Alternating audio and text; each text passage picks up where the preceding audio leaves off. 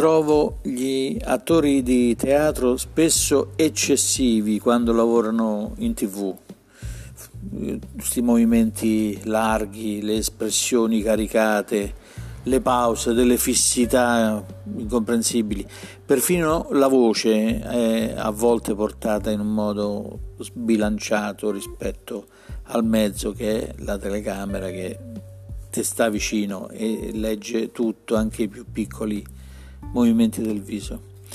In teatro bisogna accentuare per comunicare con tutti gli spettatori anche e soprattutto con quelli seduti in fondo alla platea o quelli che stanno su nella piccionaia.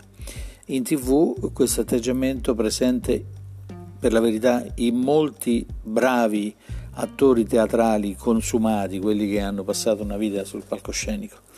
Questo atteggiamento risulta un po' finto, un po' troppo caricato. Mm, non vale per tutti gli attori questo, eh? però per molti di loro sì, soprattutto quelli storici. Eh, però invece come doppiatori vanno bene, quasi tutti. Nel doppiaggio infatti non si vedono gli ammiccamenti e il volume è regolato dal fonico.